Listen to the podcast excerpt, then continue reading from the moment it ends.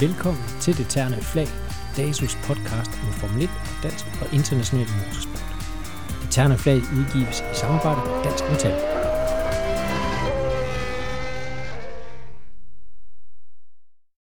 Velkommen til Det Terne Flag.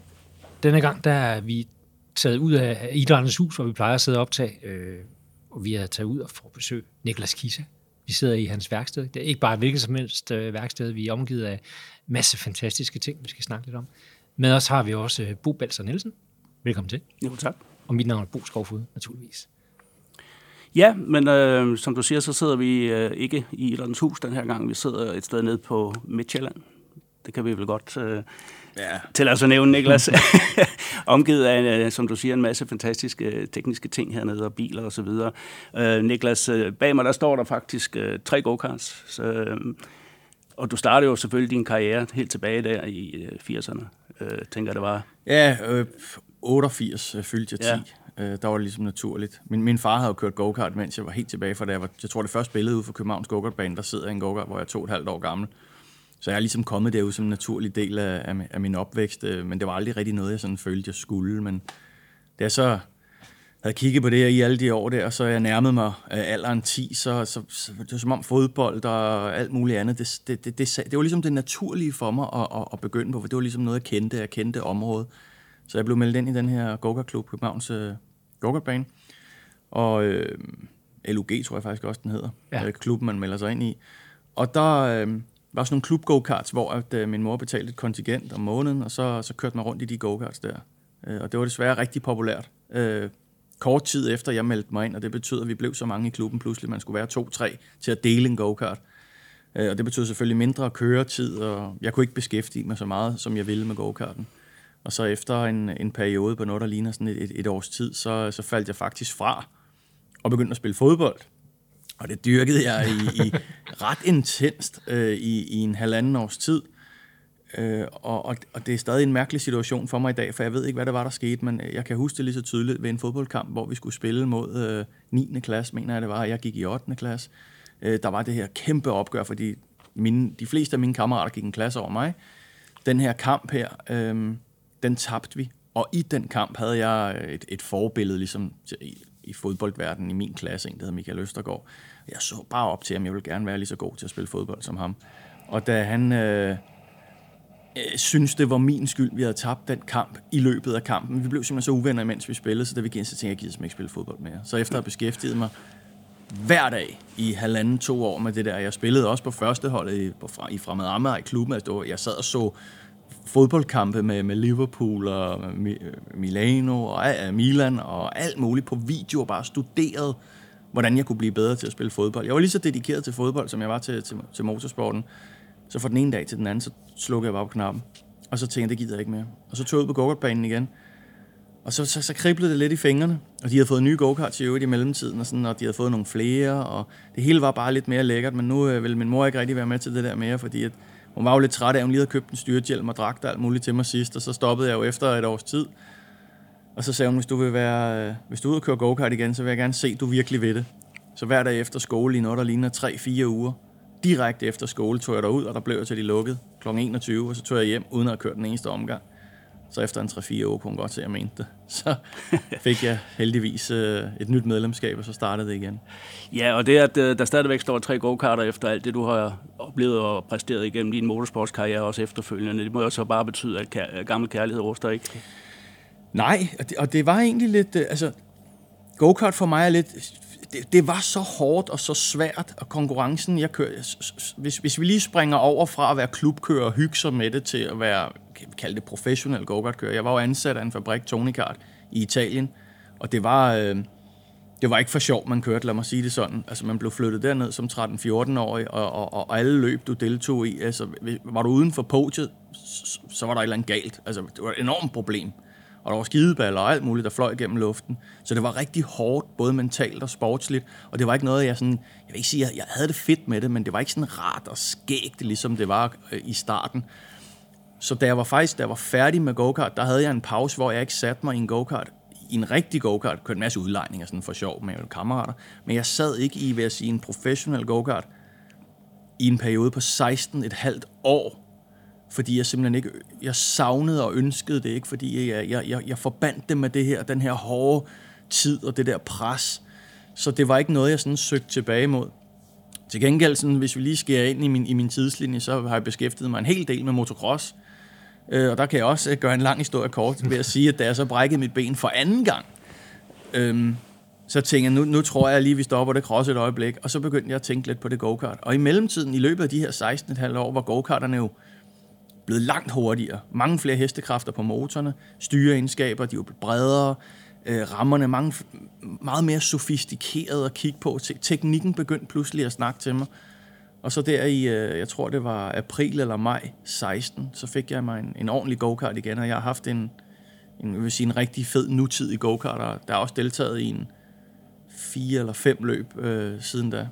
Ja, for det var jo ikke succes som sådan, du manglede i go-kart. Altså, du vandt jo danske mesterskaber nordiske mesterskaber og blev nummer to til EM og så videre. Ikke? Men, men jeg har godt hørt den der historie om, hvordan øh, du og andre også øh, blev simpelthen sat på et fly, og så blev de hentet ned i, i øh, Milano Lufthavn af en italiener, de aldrig havde mødt før, og så skulle de bo hos ham. Mm. Og ikke sådan lidt sådan det foregik? Jo, jeg, jeg blev faktisk, jeg kan, tydeligt, jeg kan faktisk tydeligt huske den første gang, jeg blev sendt ned. Jeg tror, det var i marts måned. Det var under italiensk mesterskab, vi skulle ned og køre. Og der blev jeg bare sat af ude i lufthavnen. Min mor stod der, jeg var 13 år gammel, og vi var faktisk ikke helt sikre på, hvem der hentede mig i lufthavnen, og vi væltede os jo ikke i mobiltelefoner lige tilbage der i starten af 90'erne, så det var sådan lidt, vi vidste bare, der ville være en. Og da jeg kommer ud af flyet der, jeg har heldigvis en Tony Cardiac på, og øh, da jeg så kommer ud, og jeg kigger rundt og leder efter Tony Cardiac, og jeg kan ikke se nogen, og jeg står sådan en rum tid der, og så pludselig kommer der bare en over og tager fat i mig. Og han siger så, at han hedder Marco, og, og det er så en, der så viser sig og, og skal tage sig af os unge kører øh, ved fabrikken og sørge for os. Vi er nede på fabrikken, da den lukker kl. 16, så blev jeg sat op i en lejlighed med en, der hed øh, Maggio. Og øh, det var sådan set starten på at skulle lære italiensk på rekordtid, for han kunne ikke et ord dansk, han kunne ikke et ord engelsk. og når jeg ville lidt eller andet, så var det bare at pege på, så havde jeg lavet en aftale via Marco jo, at når jeg pegede på noget, skulle han sige navnet på, hvad det var og så på den måde så langsomt, ligesom øh, hvis man åbnede køleskabet og, og pegede på munden øh, og pegede ind i køleskabet, så var det ligesom indikator for, at nu er jeg sulten. Øh, hvis det var, man pegede på et vindue, og man måtte åbne det, så viste man ligesom med håndtegn det, ikke? Så øh, næste morgen klokken 7.30 eller 8, så blev man hentet igen, og det var på, på tredje cykel, et gammelt havelåg, og Marco kom på knallert, og så skulle vi holde ham i armen igennem alle mulige veje og alle mulige kryds ud til den her go-kart-fabrik, der lå øh, i Italien. Og sådan foregik det bare sådan stort set hver dag i hele go-kart-perioden. Altså det var, det var rigtig italiensk, og i det øjeblik, man kom ned på fabrikken, så var det jo bare som at være hjemme af et eller andet. Og, og så tog man ud og testede øh, i løbet af dagen, og så en gang imellem, så, så fløj jeg hjem.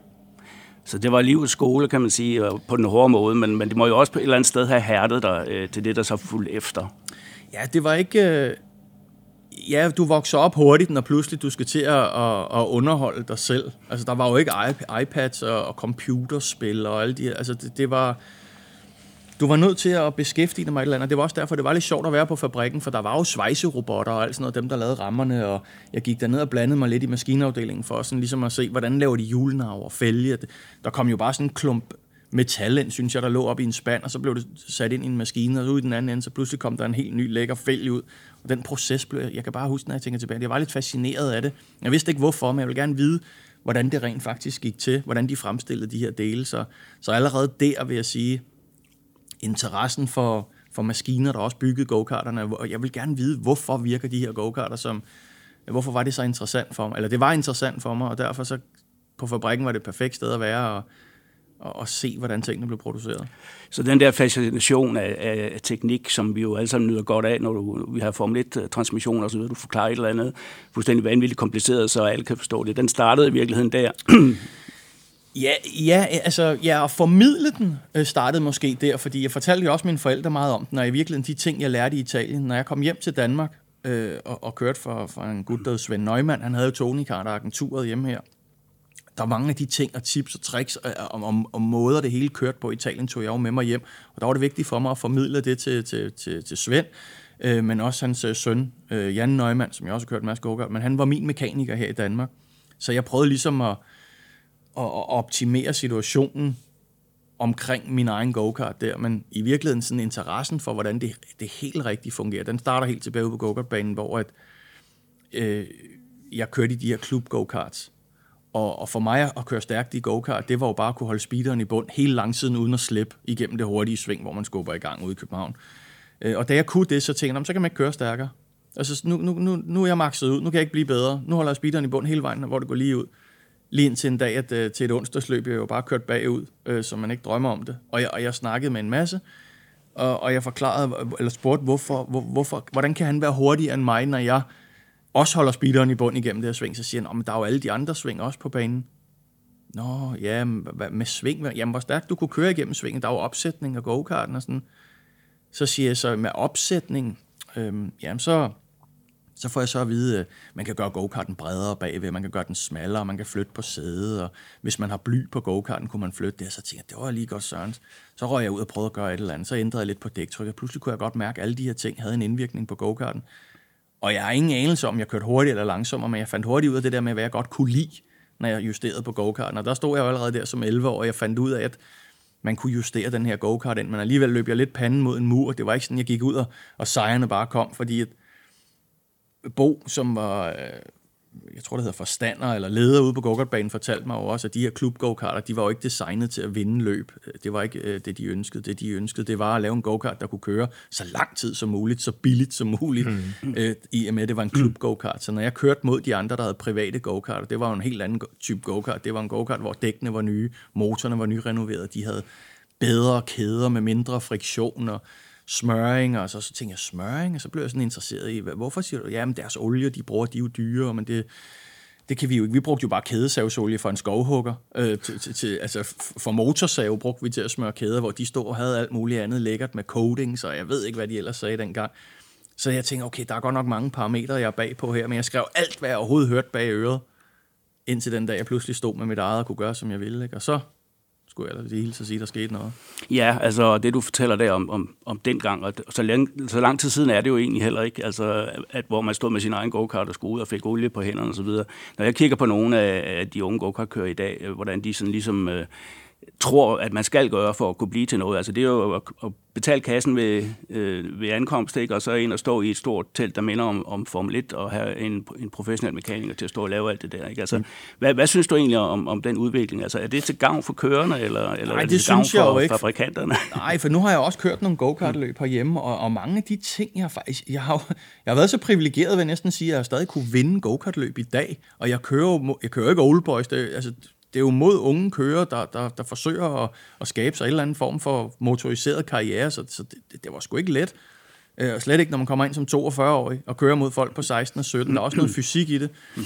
Men det, jeg hurtigt kunne se, det var, at jeg kunne høre ind i, når vi stod i Park med, hvad de brokker sig over, og, og, øh, og hvad de lægger mærke til, hvis der er kommet en ny hjelm og nye handsker. Og, altså, de, og der var ikke noget snak om... Øh, altså for det første, lad mig lige sige, der var næsten ikke nogen kører, jeg så stå og rode på go-karterne selv. Det er hele tiden far eller en eller anden mekaniker. Der er ikke den der indsigt øh, øh, i det. Øh, og, og, og, og det jeg i virkeligheden lagde mærke til bare, det er, at jeg synes, der mangler den tekniske interesse for, for kørende. Nogle har jo bare naturtalentet, lige meget hvad de får mellem hænderne. En kører som Jan Magnussen, jo, det er lige meget hvad du sætter ham i. Øh, så er han bare stinkende hurtig. Hvor jeg sådan, nu er jeg blevet gammelfar og kigger lidt tilbage, og, og jeg, jeg, jeg tror, jeg er blevet gammel nok nu til at indrømme, jeg tror ikke, jeg var en af de bedste kører i verden, eller havde det største naturtalent.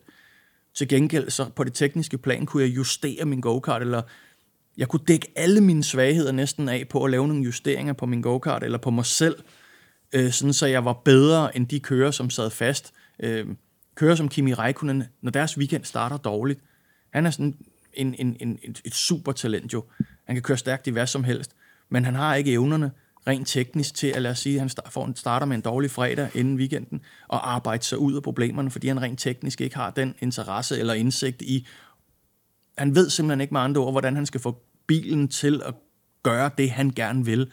Og der er jo noget kommunikation, også inde på go når man står 15 eller 13 år gammel og snakker med sin mekaniker og siger, den understyrer. Jamen, hvor gør den det henne? Jamen, den, ja, det, det, det er lidt over det hele. Der er ikke noget, der hedder lidt over det hele. Der er jo alle mulige typer sving. Der er jo hurtige, langsomme og mellemhurtige sving. Er det ind i svingen? Er det midten af svinget? Er det ud af svinget? Og der mig som kører, jeg gik ind og kiggede på, hvor det var i svinget. Er det de hurtige sving, eller det langsomme sving? Så jeg ligesom fik, ligesom fik præciseret, hvor i svingene det var. Og så foretog jeg jo mine egne ændringer, når jeg lå og kørte ud på go Og det kunne jeg jo huske, at når jeg så pludselig var ude og køre løb, så skulle jeg jo ikke sige til min mekaniker, den understyrer eller overstyrer et eller andet sted. Jeg kunne sige, sæt den lige en halv ring ind foran, eller sænk lige foran en mm, eller en halv millimeter, eller en skive, eller sæt bag. Jeg, jeg havde decideret øh, opgaver, jeg kunne, kunne uddelegere til mekanikeren. Han skulle ikke opfinde eller gætte sig frem til, hvad det var, jeg ville, fordi jeg selv vidste.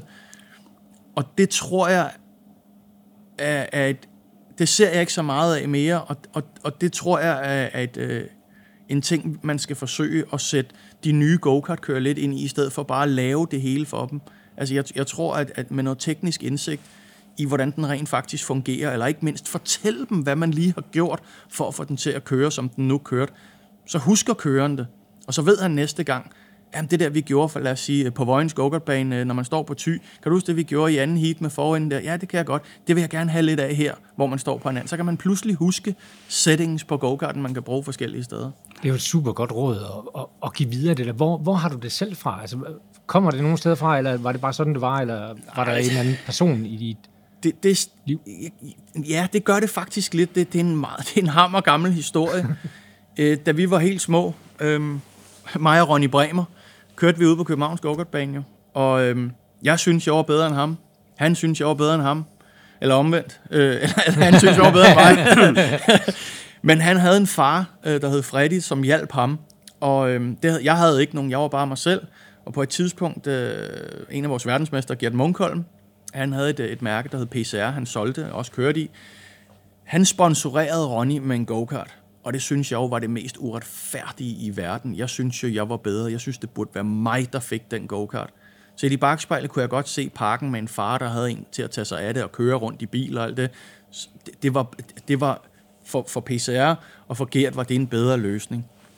Det, der skete på det tidspunkt, det var, at jeg tænkte, jeg har stadig min egen go-kart, hvordan, hvordan slår jeg ham her? Jeg skal, altså, der måtte jeg helt ud i, i alle hjørner og afkrog for at finde på et eller andet, for at slå ham her med en helt ny go-kart. Og, og det jeg gjorde, det var, at fordi Gert interesserede sig jo meget, det første løb, Ronny han kørte, var sådan et børn, B&U-sport. Øh, Danmarks Radio kom ud og filmede det på Københavns Gokartbane.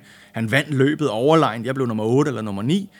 Jeg kan bare huske for den dag der, der tænkte jeg nu, jeg, jeg skal knive alt, hver en dråbe ud af det materiel, jeg har nu. Jeg var helt hysterisk med det, så alt, hvad Gert han fortalte Ronny, hvor jeg stod i samme rum, stod jeg og lod, som om jeg ikke lyttede, men jeg hørte alt jeg, jeg hørte simpelthen alt, og jeg kiggede på alt, og jeg lyttede mellem. Når Ronny kørte derude, så stillede jeg over ved hegnet, hvor Gert stod ved siden af Freddy og snakkede. Alt, hvad de sagde, det, det huskede jeg, som om altså, som det galt mit liv. Og det prøvede jeg at, at putte i mit eget lille, mit eget lille engagement. Og langsomt, øh, i takt med, at jeg også fik min egen go-kart, så lykkedes det mig bare at, at, at gå ind og at, at blive hurtigere og blive bedre. Og på et tidspunkt, så brækker Ronny kravbenet mod slut på sæsonen. Der var tre løb tilbage. Og der blev han altså slået tilbage i sten, til stenalderen i de seks uger, det kravben skulle vokse sammen, fordi der lå jeg derude og lærte en masse, og, og, og gjorde alt, hvad jeg kunne, og jeg vandt løb og fik selvtillid og alt muligt, og han kom tilbage med det her kravben, der var futtet af året efter, og der havde jeg fået så godt fat, at jeg vil sige, det skal ikke lyde sådan, men, men der, der, der kom Ronny kom ikke tilbage efter det. Altså, der havde jeg fat. Der havde jeg fået etableret og fået den selvtillid og de ting, der gjorde, at jeg ligesom følte, at nu, nu, nu er jeg kommet videre, og jeg, og, og, og jeg er bedre, og jeg har bevist det. Alle, alle de der ting. Jeg plejer jo gerne at sige, at selvtilliden, det er halvdelen af omgangen jo. Altså når du tør, du tror på dig selv og de ting. Og det krævede lidt, det tog noget tid lige at få bygget op. Og der er uheldigvis for Ronny lige den periode der, hvor han brækkede kravbenet der, øh, det, det, det, det gav mig noget, og jeg tror, han tabte lidt, i hvert fald i forhold til mig der. Men alt det der, det er jo en fascinerende indblik i, øh, start på din karriere, og det, der har formet dig som racerkører, blandt andet. Ikke? Altså, og det fører jo sådan set videre til noget, som jeg i hvert fald gerne vil, vil høre din mening om, og din, din snak om. Det, det er sådan noget som øh, talentudvikling inden for mm. banesport, øh, inden for, for vores øh, del af sporten, øh, som jo er go-kart og banesport. Ikke? Også. Fordi det, det, der følger efter den her karriere som go-kart-kører, det er jo, at du tager skridtet videre øh, og kommer via øh, hjælp fra Peugeot Danmark og, og Hans Brun, som øh, jo i dag er, er formand for vores eliteudvalg i DASO, men også med næstformand i, i hele unionen, og det har han i øvrigt været i rigtig mange år. Han har spillet en stor rolle, ikke? men han har spillet også en stor rolle for talentudviklingen der omkring mm. øh, årtusindskiftet. Ikke? ikke kun for dig, men, men det var, I var jo en helt flok. Og, og ja, det, der blandt skete, andet Ronny. Blandt andet Ronny, ja. Øh, så, så det, det, og det, det centrerede sig jo meget om England på det tidspunkt der, fordi det, der skete efter, at du var færdig med at køre go det var jo, at du røg til England øh, og kørt Formel Ford. Det var det, man gjorde dengang, fordi mm. det, det var der, alle spidserne mødtes. Ikke? Ja. Altså, og du kan nævne en, en lang række navne, som du har kørt mod, som senere er blevet meget berømt. Ikke? Mm. Øh, så, så, men, men prøv at fortælle lidt om, hvordan foregik talentudviklingen i regi af Peugeot Danmark og England øh, der omkring årtusindskiftet? Jamen, den foregik jo ved, man, man reelt, eller jeg reelt, det var umuligt at finde et sponsorat til at køre Formel 4, så det foregik reelt ved, kan man sige, talentudvikling, at, at man som kører indvillede i, at man lånte de her penge til at tage over og køre i England. Der skulle man gøre op med sig selv. Tror jeg nok på mig selv til at kan det her, og tør jeg bruge de penge her, og køre racerbil og, og, og, og ende med at skal skylde en, en masse penge, når man er færdig. Og i virkeligheden, så var det det eneste, jeg sådan rigtig kunne. Så det foregik på den måde, at, at, at jeg, var, jeg, jeg fik egentlig sponsoreret en vinterserie, som var fire løb, men jeg kunne kun køre de tre, fordi jeg var i USA og kørte noget gårdgang i 96, hvor det første øh, af de her vinterserieløb blev kørt. Så da jeg kom til, til vinterserien i England, så blev jeg kastet øh, direkte ud øh, øh, i den serie, hvor i øvrigt de havde kørt en afdeling i en Formel Ford racer. Og det var øh, den hårdeste serie, kan man sige, synes man jo i verden. De alle tog til England for at, at prøve at vinde i det hele taget i Formel Ford. Og øh, det første løb, jeg skal køre, der var du faktisk lidt involveret på, det kan være, du bliver frisket op lige om lidt, der kom jeg derover, hvor der manglede et EU-mærke på min licens, så kort inden kvalifikationen, den gik i gang, øh, så kom de ind og sagde, at jeg kunne ikke køre. Og så stod vi der, og, øh, og så sagde de, så, hvad mangler? Jamen, der mangler sådan et EU-mærke på din licens. Du kan ikke køre herover, hvis ikke der er det. Og jeg ringede hjem, og det var jo lørdag, og DASU var lukket og alt muligt. Og vi ringede frem og tilbage, og der var ikke rigtig nogen, der kunne gøre noget ind til Bo. Han siger, skal, skal jeg scanne sådan et EU-mærke ind på din licens, og bare fax det over? Så siger jeg, ja, det tror jeg er en god idé. det, det, det, lyder ikke som god altså.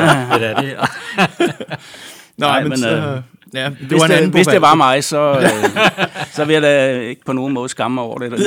Nej. det gør så, i hvert fald øh, den, den latterlige ting, i hvert fald, at den, da den fax kommer igennem, ikke, øh, i øvrigt imens faxen kommer igennem, så er kvalifikationen i gang dernede på banen. Så, øh, så jeg starter 26 til det her sådan, øh, løb på Silverstone. Jeg får lov til at starte heldigvis. Øh, og det er sådan noget halv vådt, halv tørt. Altså det, det bliver ikke sværere og mere drilsk at køre en Formel Ford, udover man selvfølgelig ikke kan se en dyt, jamen så er der jo halvt tørt og halvt vådt øh, baner. Det, øh, kører man tørværsdæk, kører man regnværsdæk. Og, øh, og jeg valgte regnværsdæk, for jeg vidste, at jeg skulle overhale en masse mennesker, uden at vide, om jeg overhovedet kunne. Jeg har aldrig kørt for en fortløb i mit liv. Øh, til det løb, der blev jeg øh, fire. Jeg, jeg, jeg kunne se træerne, jeg hentede øh, træerne, og på et tidspunkt troede jeg faktisk, jeg ville ende på podiet for at starte nummer ja, 24 eller 26. Og det, fortalte, det, det gjorde et eller andet inden i mig, hvor jeg tænkte, at jeg var langt bedre til det, end, end jeg selv troede. At jeg, skal være, jeg, jeg tvivlede virkelig på mig selv den dag. Altså da jeg så, hvad det var. Jeg, jeg brød mig ikke rigtig ud om det, jeg skulle ud og, og gøre, for at være helt ærlig. Men den dag, der, der vendte noget. Der, der kunne jeg bare se, at det her det er jeg bedre til, end jeg selv vidste. Og det var ikke held, for, for, for der var overhalinger, jeg lavede, hvor jeg tænkte, jeg kommer ikke forbi hernede. Hvor jeg bare tænkte, nu prøver jeg sgu bare. Og så når imens jeg prøvede, så var det meget lettere, end jeg havde regnet med. Altså, jeg, på et tidspunkt troede jeg, at folk lod mig komme forbi, fordi det simpelthen var så let. Jo længere man kom frem, så blev det selvfølgelig sværere, og man overhalede ikke folk udenom længere på vejen i sving. Det var jo indenom, men som det skred frem, så øh, sluttede jeg fire, og der kom ind, og jeg ringede hjem til Hans Brun og fortalte det her, og der var jeg ligesom, så var der allerede ligesom skabt den, for det skal være løgn, øh, Jan jo, øh, Magnussen, som jo boede i England på det tidspunkt, havde fortalt, at hans mekaniker på Formel 1-holdet øh, havde hørt om danskeren, der havde kommet og kørt fra 26 til 4 øh, via det her Autosportblad. Der var decideret nogen, der havde skrevet om, og ja, det var jo ret vildt for mig, at der var nogen, der havde skrevet om, at jeg havde gjort det der. Øh, og, og Jan havde stået nede på, på Stewart-fabrikken, øh, Formel 1, og, og fortalt, at det er måske den, den næste dansker, der var på vej, og det var sgu ret vildt for mig at høre. Men øh, det gav mig også noget... Øh, Øh, Øh, det gav mig noget, noget benzin hjem til, til at komme hjem til Hans og spørge og, og, og fortælle om, at måske vi skulle satse på en sæson i det her. Jeg synes på det tidspunkt, jeg havde gjort mig fortjent til det. Øh, og, og, og, en, og, et par, og, og en femteplads og en fjerdeplads mere i den her vinterserie. Det, jeg, jeg, jeg kom desværre ikke på podiet. Jeg troede, jeg ville til den sidste afdeling. Men det lykkedes mig ikke andet end at blive fire igen på, på Brands Hatch, som var sidste afdeling. De øvrige kører blev jo også bedre og bedre. Og det var etableret kører, nogle af dem, jeg kørte mod, folk, der havde kørt en hel sæson, lad os sige Holland eller Tyskland, øh, som så kom og ville prøve England af, og så startede de med vinterserien. Så, så altså, det var, alt, altså, jeg tror simpelthen ikke lige meget, hvad jeg havde gjort, så jeg ikke kunne køre fra dem. De var rigtig gode allerede, da de kom og havde et helt år bag sig. Men øh, det ender så med, at øh, jeg får overbevist bestyrelsen med KB Broen og, og Hans om, at øh, jeg godt vil tage den her chance her. Og de troede nok på mig øh, i forhold til, hvad de havde set og så, så startede jo øh, den, den her, kan man sige, tal, man kan næsten ikke kalde det talentudvikling, men i hvert fald sådan et, jeg var med i et program, hvor jeg fik chancen nu. Øh, og, og jeg blev overvåget øh, på den måde, at i forhold til træning ude i Idrættens Hus, øh, diætist ved Team, Team Danmark, øh, psykologisk træning øh, via Team Danmark. Altså jeg, jeg, jeg var i et program, kunne jeg godt mærke, og nogle ting kunne jeg bruge, og andre ting kunne jeg ikke. Øh, men sæsonen gik jo, jeg vil, ikke, jeg vil ikke sige over alt forventning, for jeg havde målsat mig, at jeg ville være i, i top 3. Jeg vidste, jeg skulle være i top 3 i den serie, når sæsonen var kørt. Øh, og det lykkedes mig også øh, at, at sætte hurtigste tid, altså en pole position, og vinde et løb. Øhm, og det, var, det viste sig, dengang vidste man jo, sådan, Jenson Button, det var jo bare en, jeg kørte go-kart med. Kimi Räikkönen og de her, altså det var jo okay køre, men det var ikke nogen, man vidste, og Daniel Weldon, for den sags skyld. Det var dem, jeg lå og slås med. Øh, og, og, og på den gode dag kunne jeg køre fra dem det, i dag, der, der, når man kigger tilbage, så, øh, så, kan man, så kan jeg godt forstå, at det var svært, de der dage, fordi når de havde deres gode dage, de endte jo med at blive verdensmester i Formel 1, ikke? så det lige den tid at køre, altså der var ret meget talent i de felt, felter i England i, i, i den overgang der, ikke? Så, øhm, så det var rigtig svært, men, men at, at slutte træer i, øh, i det mesterskab øhm, ved et kundehold, jo, jeg var jo ikke et fabrikshold, Øh, det gav, jo, gav mig jo så muligheden for året efter, hvor jeg fik tilbud for det hold, Jensen Button vandt mesterskabet for, og de, de ville gerne have, at jeg kom og kørte der. Og øhm, det, det tror jeg, vi alle havde ret let ved at se, at det var ligesom den sidste chance. Altså, hvis, hvis jeg kommer ud og kører der, som også var endnu dyrere, kom jeg ud og kører der, så skulle jeg vinde mesterskabet. Altså hvis ikke jeg gjorde det, så var jeg tilbage i go-kart, eller ikke, altså bare færdig.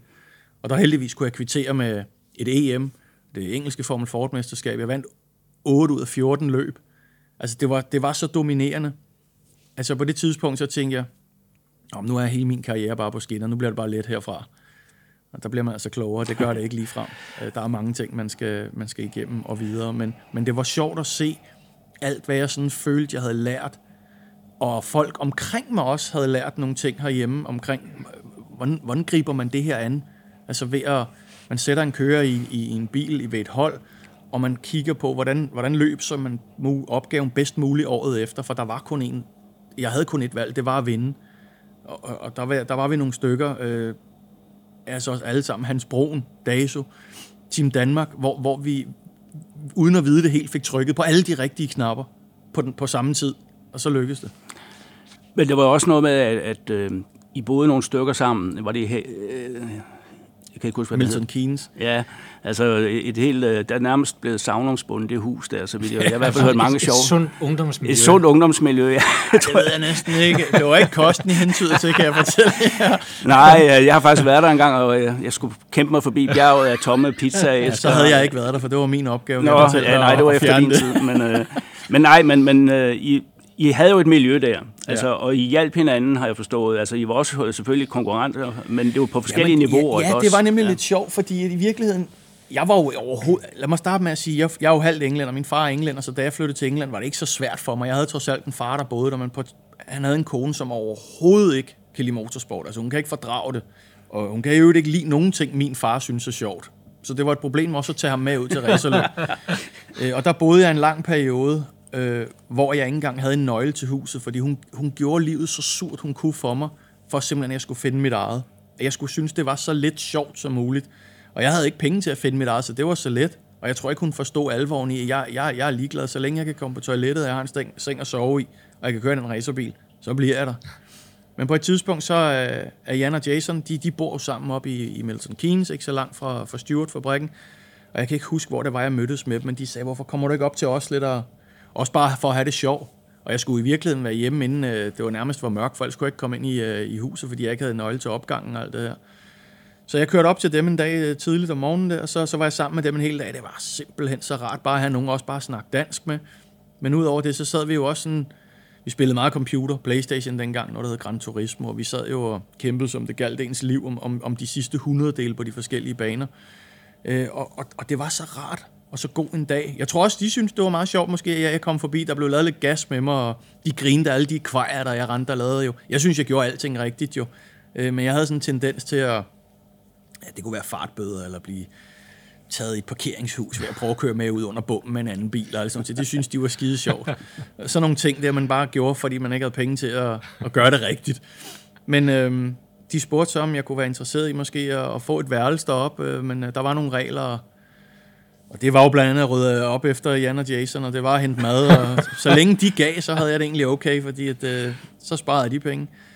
Og, og pludselig så, havde vi, så fik vi skabt det. Jeg flyttede derop, og så var vi i det hus, og, og, og det, der skete inde i huset, det, var, det, det, det havde ret stor betydning, uden at vide det dengang, for selvfølgelig, når jeg havde et spørgsmål om et eller andet racerbane, Jason havde jo ikke for så længe siden kørt i England, så han kunne jo alle banerne stadigvæk i hovedet, og Jason havde jo nogle nye baner nu, han kørte sammen med Formel 1 i Formel 3000 under, altså under Formel 1. Så når han spurgte Jan om noget, hvad gør du her? Så de sad og udvekslede information, og jeg udvekslede mest med Jason.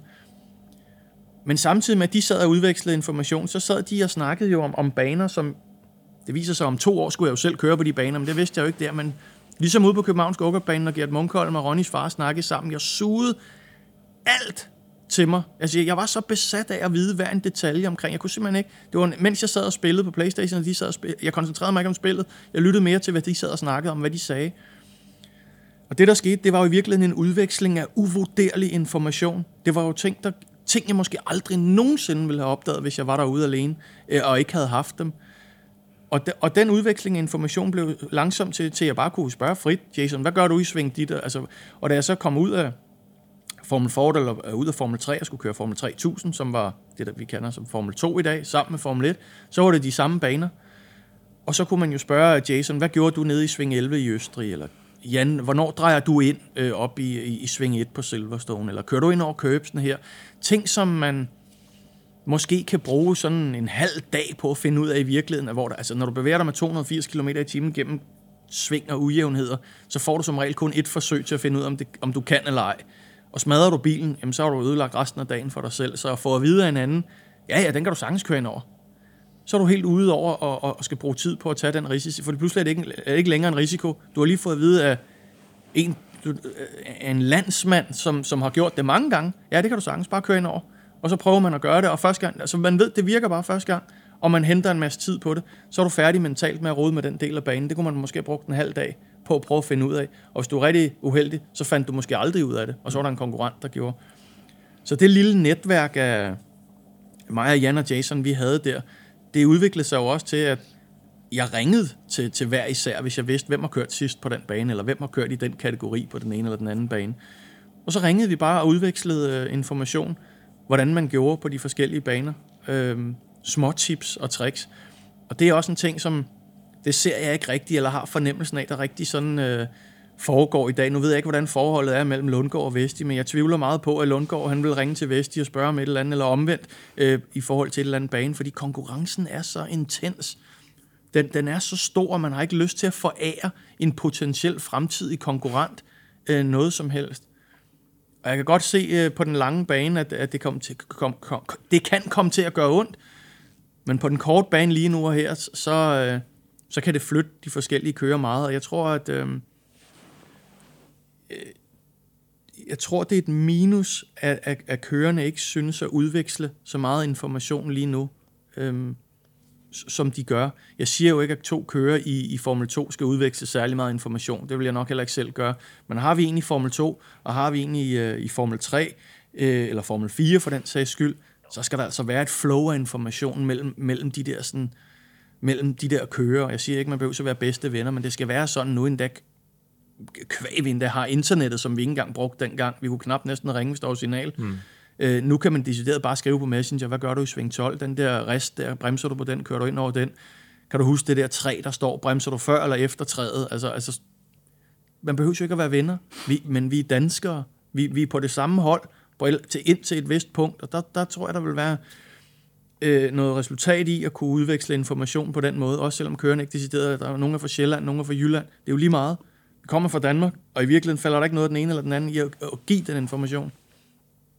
Nej, altså det, jeg tror, du har fuldstændig ret i din øh, analyse. Jeg tror ikke, der er meget brevveksling mellem øh, de forskellige danske øh, talenter, vi har. Vi har trods alt en hel del undervejs, men, men det du nævner der, det minder mig lidt om, altså vi havde en, en, en rigtig dygtig idrætspsykolog tilkoblet vores talentudvikling. Øh, nej, det var nok efter din tid, øh, Niklas. Jeg havde en Christoffer. Christoffer, ja. Ja, ham altså, var jeg med. Jeg, ja, jeg var med til at starte Ja, det er rigtigt. Og han, han nævnte nogle eksempler fra, fra sejlsport, for eksempel, hvor han simpelthen lod de bedste hold træne sammen, øh, ud fra den betragtning, at, at 1 plus 1, det nogle gange giver 3. Fordi hvis de, hvis de udveksler øh, hinandens bedste mm. øh, historier og, og teorier osv., så, videre, så er det nogle gange, at det, det gavner selvfølgelig også de andre, men, men man bliver også selv lidt bedre af det, fordi du får noget modspil også og så videre. Ja. Ikke? Og det, det synes jeg lyder meget godt, som, som det du beskriver, I gjorde. Der er selvfølgelig også nogle tricks, altså når man skal køre ind over et eller andet med 280 km i timen, det er jo ikke bare at køre ind over det.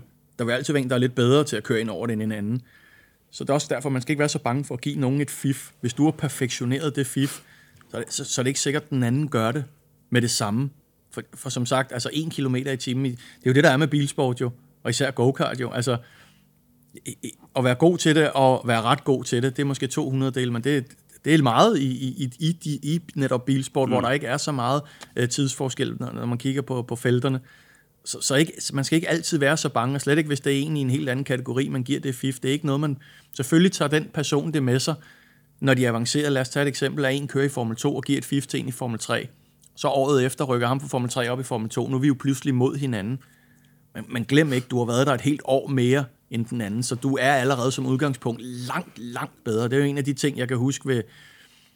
Jeg, bare, jeg vil faktisk sige, at jeg får alle klasser, øh, helt tilbage i Formel Ford, Formel 3, 3000 og Formel 1. Jeg, jeg, jeg vil jo hele tiden ønske, at vi lige kunne køre kvalifikationen om, eller lige kunne køre løbet. Bare alt det, jeg lærte, ja hver gang vil jeg ønske, at jeg lige kunne gøre om. Så du er i virkeligheden en hel sæson foran den anden øh, fra start af. Og der vil jeg våge at påstå, at hvis ikke du bliver foran der, så var det meningen, at du skulle overhales. Altså, der skal du skulle være det bedre hele tiden. Så er det, og, hvis ikke, og hvis du bliver kørt fra den anden, så er det fordi, den simpelthen decideret er bedre. Men det er, jo, det, er jo, det er jo sindssygt vigtig viden, det her. Og igen understreger det også det med, at du lyttede ud på gårdkartbanen, når, når, når Gert øh, stod og fortalte og gav tips og tricks til, til Ronny og så videre.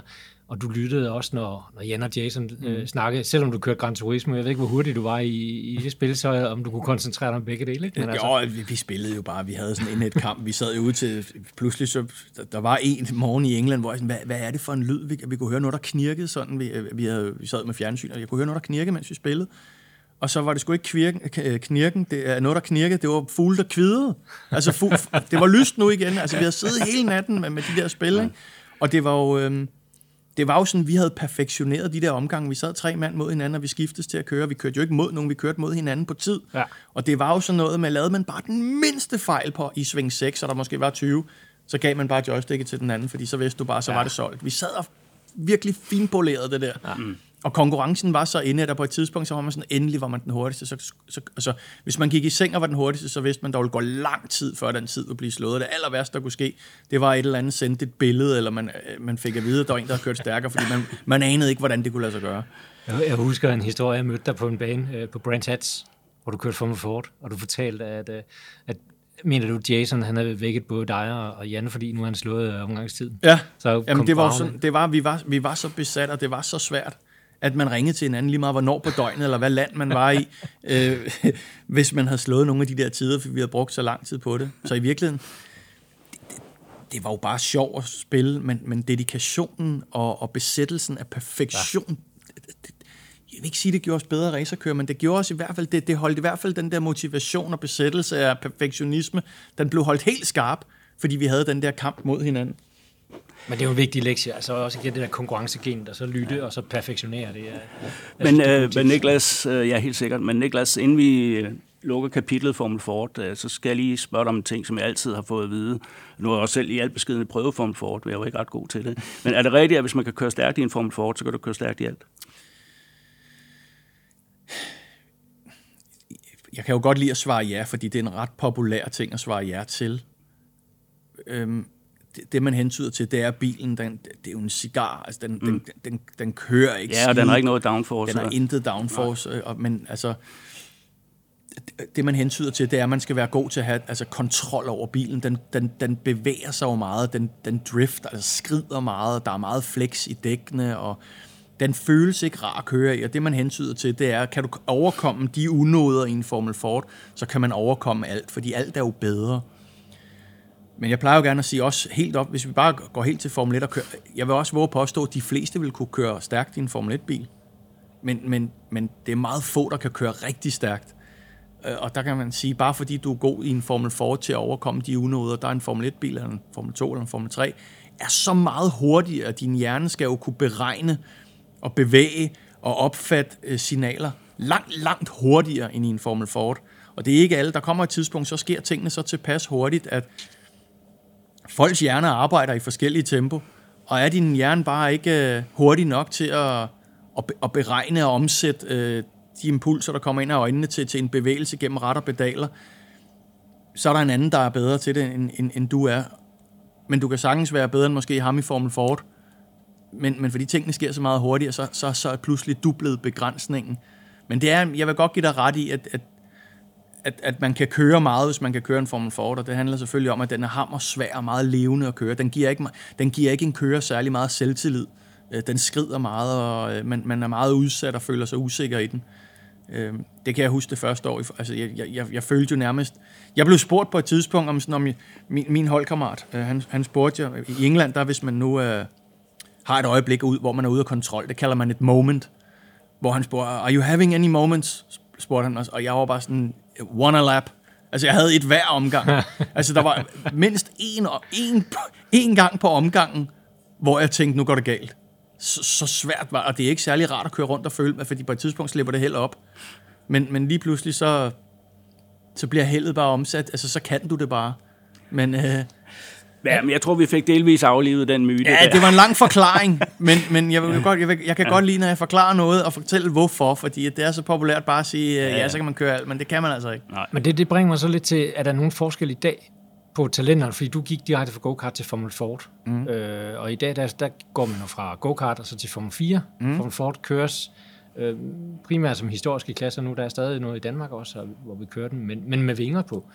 Øh, og nu skifter de så til Formel 4, Gør det en eller anden forskel, tror du, i man får sorteret, hvordan man sorterer, hvem der kan og hvem der ja, kan? Jeg synes, man springer egentlig et led over, som måske, jeg synes ikke Formel 4 er hammer nødvendigt at, at køre. En Formel 4 kører jo heller ikke vanvittigt godt i forhold til det, der er i vente. Ja. Altså i forhold til rigtige racerbiler og downforce. Altså du tænker på downforce og vinderne? Ja, ja, ja. altså det er jo ikke en, en Formel 4, er der en fed racerbil, og den er der, er der helt sikkert bedre end en Formel Ford, men jeg synes Formel Ford, det, det, det vil måske være lidt, lidt voldsomt at sige spild af tid, men du vil sagtens kunne tage et spring. Du vil ikke blive en dårligere racerkører i dag ved at gå fra go til Formel 4 i forhold til, hvad vi gjorde til, til Formel Ford.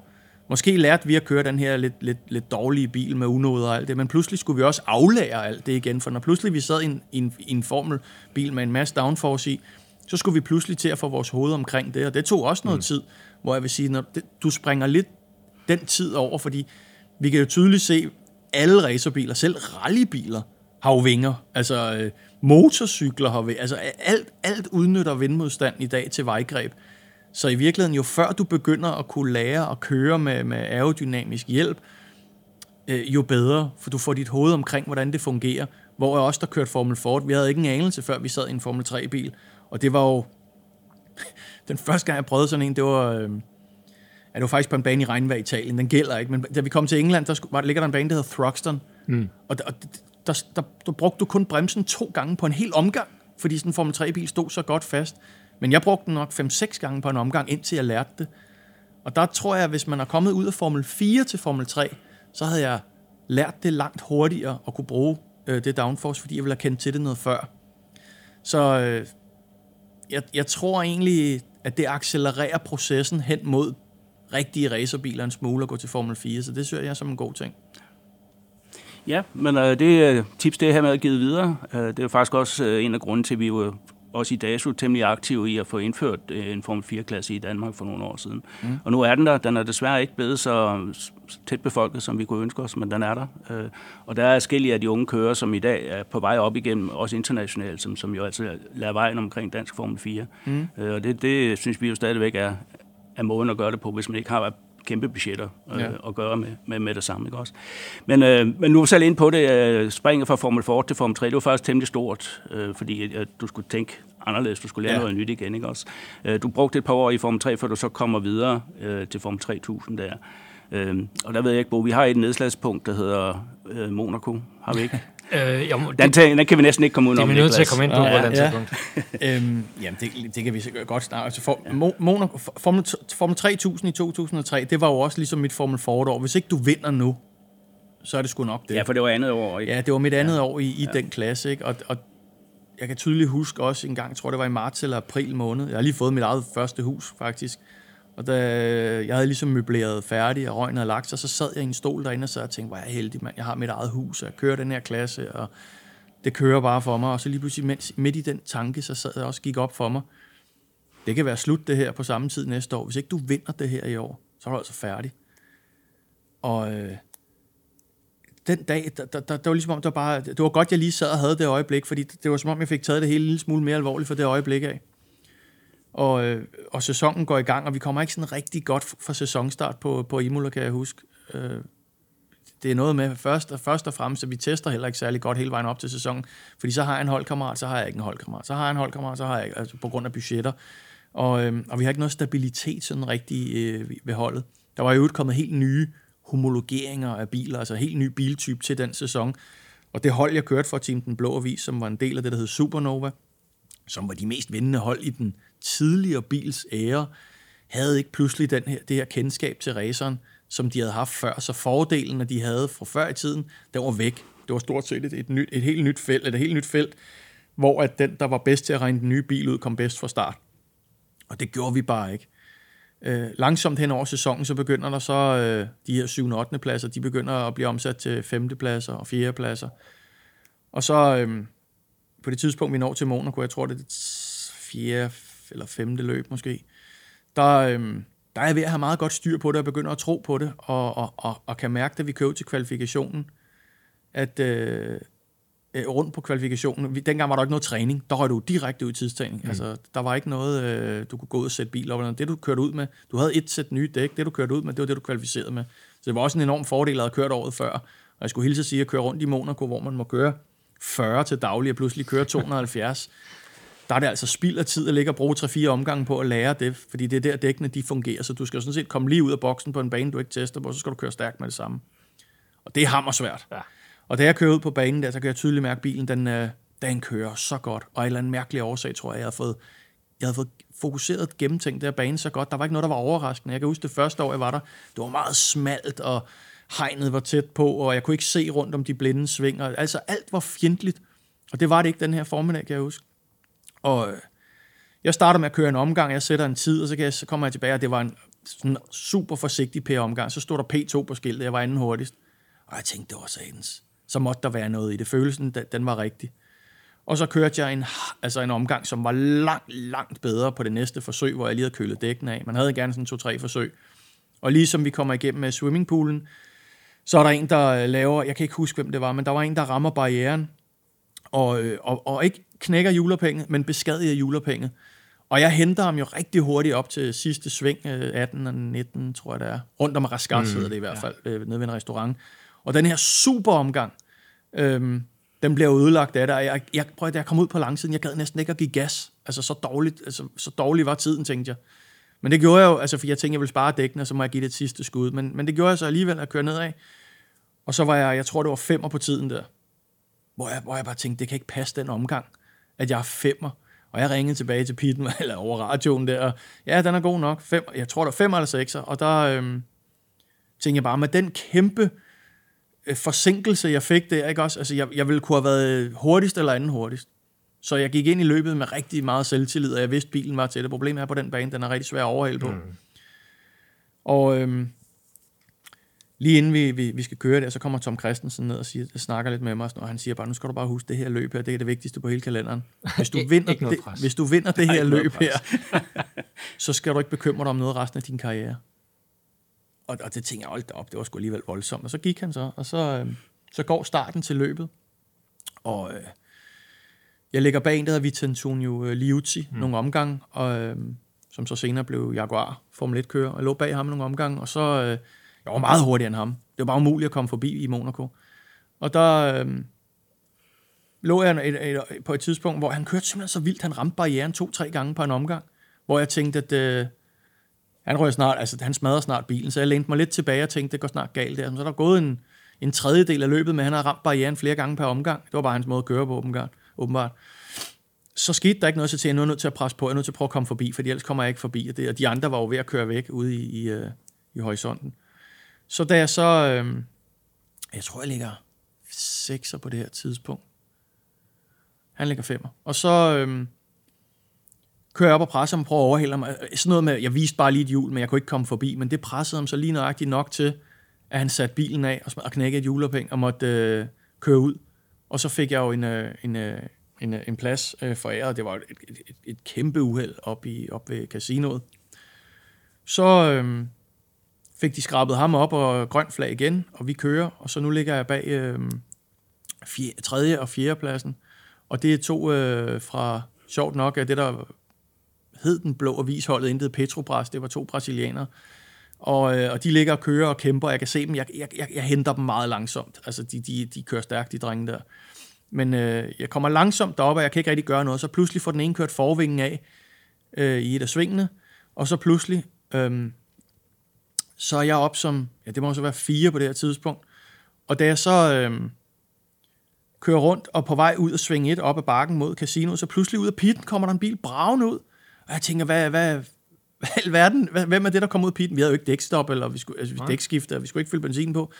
Og pludselig kommer der en bil braven ud af pitten, og ind mellem mig og, og træeren, som jeg tror var Pitsonia, øh, træer, som også blev kørt for Jaguar mm. et par år senere.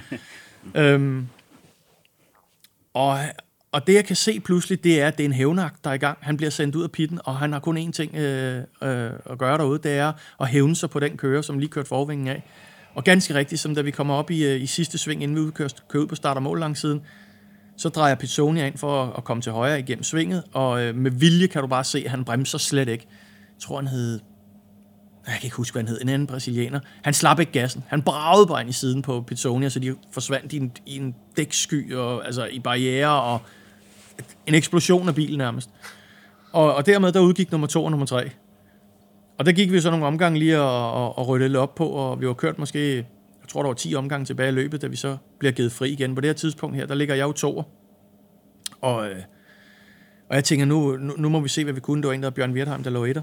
Og, øh, og da løbet bliver givet frit, han kører stærkt. Altså, jeg, jeg gav alt, hvad jeg havde. Jeg, jeg kunne sgu ikke køre lige så stærkt. Han, han kørte væk fra mig, stille og roligt.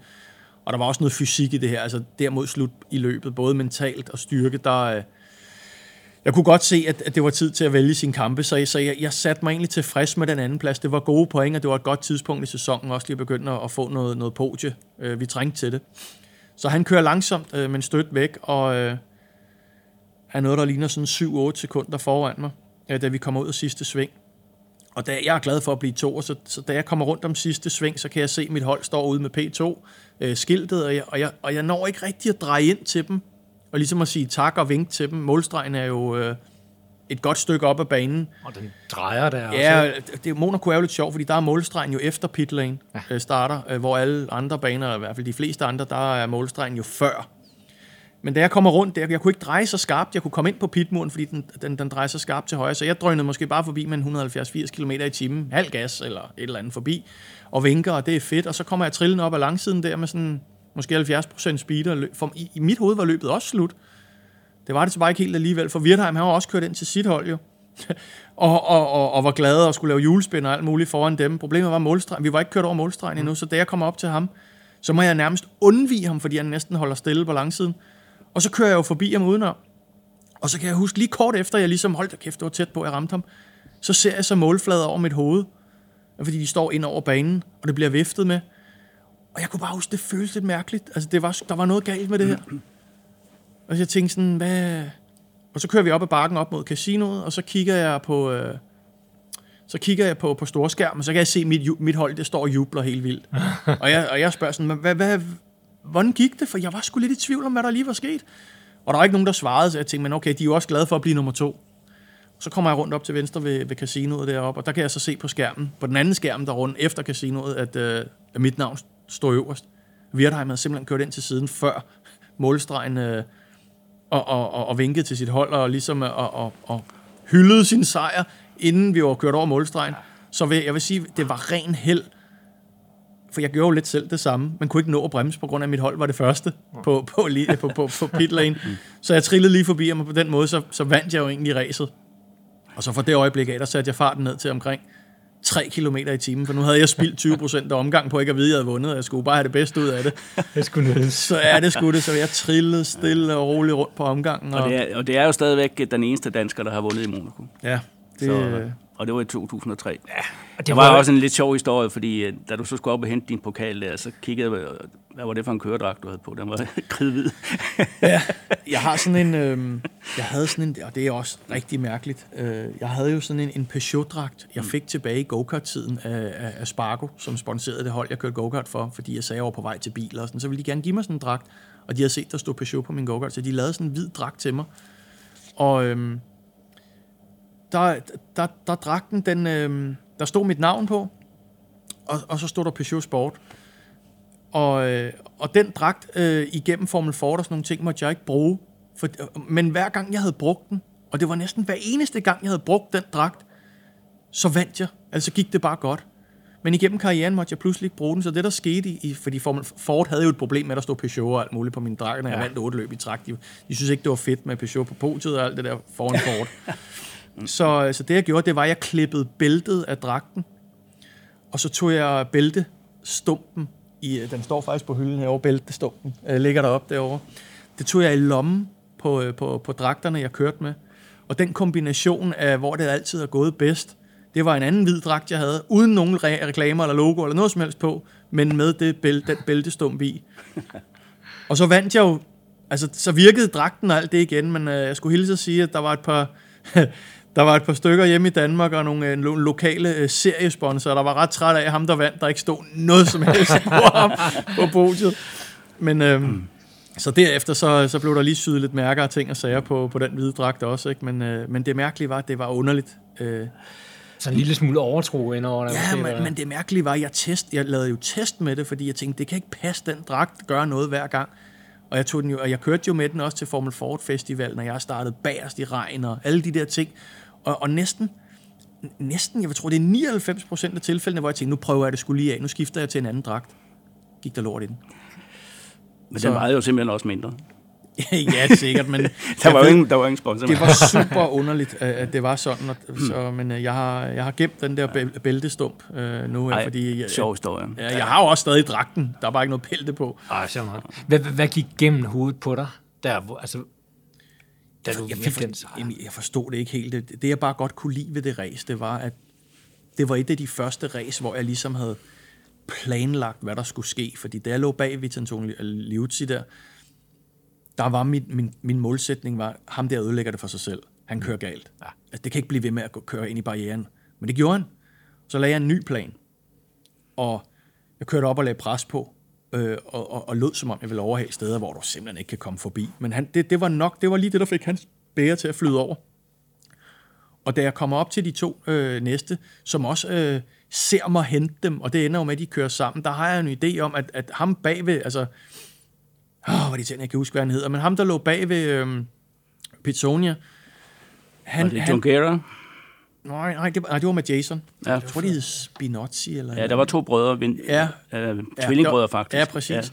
Ja. Øhm, de lå og, og kæmpede, og jeg tror, den bagerste kører af dem fik simpelthen pres nok over, at jeg hentede dem. Og nu skulle han se at komme forbi. Altså, de prøvede jo på ting, man kunne se på afstand. Det går aldrig, det der. Altså, det, du, det er så svært at på, den bane. Så jeg lagde hele tiden en plan for, hvad der skulle ske igennem øh, det løb, og øh, jeg er lige på nær det sidste, hvor øh, Bjørn han kører ind til siden, det havde jeg ikke lige planlagt. men, men det var rart at, at have fysisk, altså konditionsmæssigt for at køre Monaco, det er rigtig hårdt. Øh, og når, når kroppen bliver træt, så tænker du heller ikke klart. Men jeg, var, jeg, jeg tænkte klart hele løbet igennem. Jeg havde hele tiden overskud til at tage en, en vurdering og sidde og sådan tænke over, hvad, hvad skal jeg gøre nu? Hvad vil være et godt træk nu? Jeg havde, jeg havde sådan jeg havde en idé om, hvordan jeg kunne gøre det her bedst muligt, og alt, hvad jeg gjorde, det, det gik sådan set som, som min lille plan inde i hjelmen, jeg lagde. Øh, den idé, jeg havde om, hvordan det skulle udvikle sig, det, det var de ting, der skete. Mm. Øh, så på den måde, så, så lærte jeg også noget den dag, sådan i forhold til, når løbet går i gang. Det, altså, en ting er at sidde og forestille sig, hvad der sker øh, under starten, når man ved, hvem der starter bag en og for, foran osv., og men, men det her med at også øh, som løbet skrider frem, og så sidde og udvikle på den plan, eller nu har man en helt ny situation, simpelthen lægge en slagplan for, hvad gør jeg her? Hvordan kører ham op foran? Hvor meget henter jeg? Er der, er der tendenser for, at han plejer at brænde dækkene af tidligt i løbet, eller gemmer han den til slut? Ham bag ved mig, er han, laver han overilede ting? Øh, skal jeg passe ekstra meget på ham? Trækker jeg fra ham? Trækker jeg ikke fra ham? Altså alt det, det her strategiske spil, øh, begyndte jeg lidt at, at prøve at dyrke lidt mere. Altså, jeg, jeg fik også lidt selvtillid på den front. Jeg følte lidt, at de vurderinger, jeg lavede, var rigtige på det tidspunkt. Og der var mange, der var ude og sige sådan, åh, der var du heldig at sejren i Monaco, det var min første podie. Men heldigvis, jeg tror, det var løbet direkte efter. På Nürburgring, der, øh, der var jeg på podiet igen, der blev jeg træer. Og faktisk lå jeg træer i mesterskabet i af point med, med en, en, anden, en anden kører, da jeg fik uh, tilbud om, uh, om Formel 1. Mm. Ja, for Tom havde jo lidt ret i det, han sagde til dig. Ikke? Altså, vinder du det her, så åbner det nogle døre. Uh, og resten ja, kender vi jo. Altså, det, ja. det førte jo til, til din debut i Formel 1 og så videre. Ikke? Ja. Så, så på den måde er det jo rigtigt, at Monaco det er en, en, dør, en døråbner. Ikke? Det var sgu mærkeligt, fordi jeg kom jo hjem der og tænkte, nu har jeg vundet i Monaco, nu må vi se, hvad, hvad sker der så, Tom? Og øh, telefonen, den, det var som om Ron Dennis, øh, ikke, han ringede ikke rigtigt. Øh, og, og hvad hedder han? Øh, John Todd ringede heller ikke. Så der skete sgu ikke rigtig noget, og jeg tænkte, og der gik det en uge, der gik 14 dage. Vi havde kørt i øvrigt på Magnicur, hvor mit, tror jeg, mit sidste løb. Eller også var det Silverstone. Og så, øh, der øh, gik det ikke særlig godt, og der var noget bøvl med nogle dæk og ting og sager. Så gik, og jeg tænkte, tænkte, nu kommer der snart den her nyhed, og, og jeg havde glemt det lidt, så ringede telefonen, så var det Hans, så jeg kørte ud på Gamle Køle Landvej, kan jeg huske. Og jeg var sådan lidt, man, jeg kunne se Hans han ringe. Jeg tænkte, det var garanteret om det der dækbøvl, og Der havde været lidt råberi i garagen derovre, så jeg tænkte, nu skal jeg sikkert have noget røg. Og øh, det var så ikke overhovedet ikke noget med det dæk, øh, snak eller røg eller noget som helst. Det var Hans, der siger, vi har, vi har en situation. Så siger jeg, hvad så? Jamen, der sker det i kort træk, at øh, Petoni, han bliver fyret ved Jaguar. Og Justin Wilson, som kører ved Minardi, han skal forfremmes. Mm. Og der er ikke nogen, der ved noget om det her endnu. Altså, Justin Wilson ved ikke engang, han bliver forfremmet endnu. Og Pizzonia ved slet ikke, han skal fyres. Men det, der sker, det er, at hvis det der lykkes, så har vi fået et tilbud om at, at fortsætte resten af sæsonen i den Minardi. Og der holdt jeg så lige ind til siden et øjeblik, så vi lige kunne få snakket om det her ordentligt. Og så kørte jeg så ellers til Holbæk, og så sad mig og Hans og snakkede om det her, og det, det koster jo noget, det her. Og det var jo den allerførste udfordring, også fordi man er i vores sæson, hvor vi jo langt henne på sæsonen, og pengene var brugt og begynder at ligge og stampe helt nye budgetter op af jorden. Ikke? Altså det var... Altså jeg skal være ærlig at sige, jeg tænkte seriøst, hvor, hvor kan jeg stjæle de her penge her? Hvor, hvor, hvor, hvor, der, hvor er der kontanter, eller hvor er der smyk? Altså jeg, det her, det er den en, hele ens liv. Det var ligesom om, at det er bare sådan, nu, nu, nu kommer facit. Nu skal du løse det. Hvis ikke du kan det, så kan du kigge tilbage om 50 år, og ærger dig over, hvorfor du ikke gjorde det ene eller det andet. Jeg var, mm. jeg var villig til at satse hvad som helst. Altså absolut hvad som helst, for at få den her chance her. Og på en eller anden mirakuløs vis, og heldigvis skulle jeg ikke øh, stjæle en masse millioner eller smykker, og jeg var kronjuveler, hvad jeg ellers havde planlagt, der skulle forsvinde. Øhm, så lykkedes det så at, at finansiere det her. Og øh, ja, og komme ud og køre Formel 1. Ja, og det er jo faktisk sådan, at Niklas, udover at du er den eneste dansker, der har vundet i Monaco, er du formentlig også den eneste dansker, der har kørt en Formel 1 på Fiorano. Ja, fordi ja, det, det, du skulle have kørt 300 km for at få superlicensen, og ja, det det var, der. det var jo heller ikke den traditionelle. Altså, kig til, se tilbage i bagspejlet, så kunne man godt have gjort det her bedre. Problemet var, at chancen den opstod, som den gjorde. Ikke? Altså, jeg var ude og køre en Formel 1-bil første gang om tirsdagen, og om fredagen, der sad jeg på Hockenheim øh, til, til mit første løb. Altså, jeg havde kun lige kørt 300 km. Grunden til, at vi skulle køre de 300, det var for at få den her superlicens. Mm. Og i virkeligheden var der ikke den store prøve. Altså, i virkeligheden, hvis, hvis bare jeg lod være med at køre den anden vej rundt på banen, eller køre ud i offentlig trafik med bilen, eller, eller andet, så ville jeg få min licens. Men det var vigtigst, var, at jeg ikke smadrede bilen og kom igennem de 300 km. Men det var ikke en særlig god forberedelse til øh, at komme ud og køre Formel 1. For altså, et, et var det tekniske, sådan i forhold til, hvordan bilen virker, for der var jo et ton af ting, jeg skulle lære. Pitstop, brændstof på, kører med meget brændstof, med lav brændstof, forskellige dæktyper, startsystemer, der var jo traction control og launch control. Til, altså, der var så mange tekniske systemer, at det var så svært. Det, kunne du, det kan man fysiologisk simpelthen ikke lære på så kort tid at gøre godt. Jeg synes, jeg gjorde det bedst. Jeg, jeg kigger ikke tilbage på det, jeg mig over noget af det. Jeg synes, jeg gjorde det så godt, og fik det, øh, okay, fik det bedste ud af den weekend, jeg kunne. Men det kunne have været gjort langt bedre, hvis man havde haft et, et ordentligt tilløb, og jeg vil bare sige en dag mere at lære øh, den bil at kende. Apropos det her med, at når man har gjort et eller andet, vil man ønsker, man lige kunne gøre det om. Altså den weekend var jo bare en så stejl lærings, indlæringskurve. Jeg følte, jeg kunne have gjort det dobbelt så godt, hvis jeg kunne få lov at få gøre det om. Ikke? Ja. Så, men øh, det var noget af en oplevelse, for ikke mindst at nævne, øh, eller, altså, hvor vild den var, sådan en Formel 1-bil. Jeg er jo så heldig, synes jeg selv. Nu ved jeg, at Kevin har kørt de hurtigste Formel 1-biler, at vi nogensinde har set.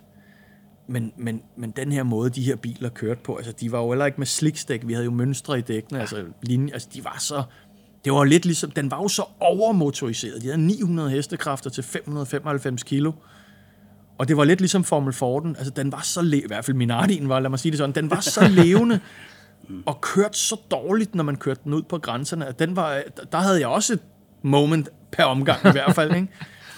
Øh, så, så, men om man har prøvet de der biler der, altså, jeg er så glad for, at jeg nåede at prøve den slags biler frem for de biler, vi ser i dag, fordi at selv dem, der, der er jo nogen i, stadig i feltet, der har kørt de der biler, blandt andet Kimi Räikkönen, altså, de kigger stadigvæk tilbage og husker de der biler som rigtig vilde, selvom de har kørt i de biler i dag, for de var sgu vilde. Når vi kigger på hastighederne rundt, vi havde ikke noget, vi sparede ikke noget brændstof, tværtimod, øh, og, og, og, og vi kørte med meget lav vægt på bilerne til, øh, i, under selve løbene, fordi selv, vi, vi kunne selv bestemme, hvor meget benzin vi ville have på. Det var en del af strategien.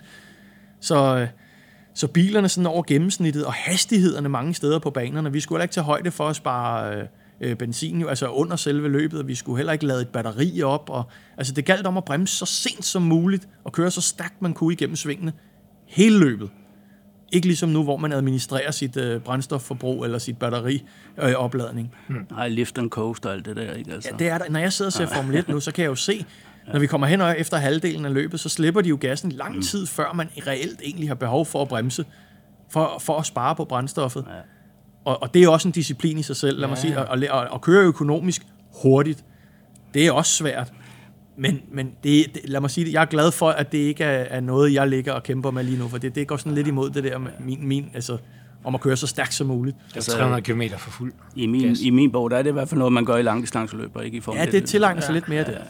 Men, men det er lige for at gøre kapitlet Minardi færdig, altså folk, det var jo den, det mindste team dengang, ikke? Altså, ja. det, det er der ingen øh, tvivl om, og det var heller ikke der, man, man vandt.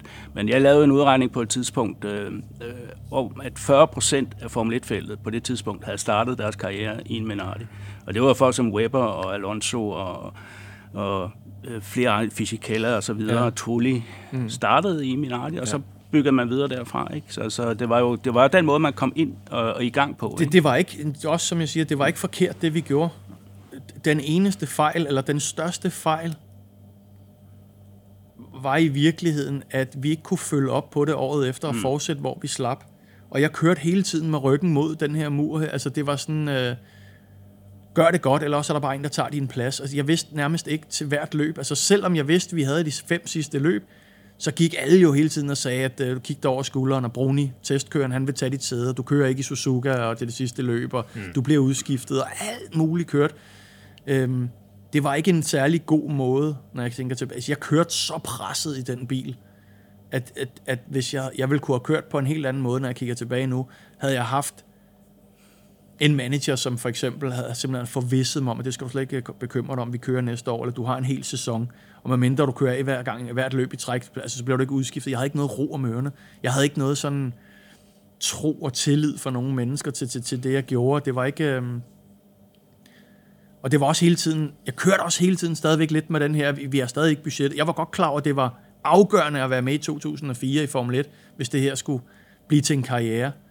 Og da det lige pludselig øh, i løbet af, jeg tror faktisk det var den 23. december, jeg fik at vide, at, øh, at det var en ungar, solgt Baumgartner, der havde fået det sæde i, i Minardi-raceren til 4, at, øh, at det løb var kørt, altså, så var der bare, altså, det var, så var der ikke noget Formel 3000, og der var ikke noget, altså der var bare, det var bare slut, der var ingenting.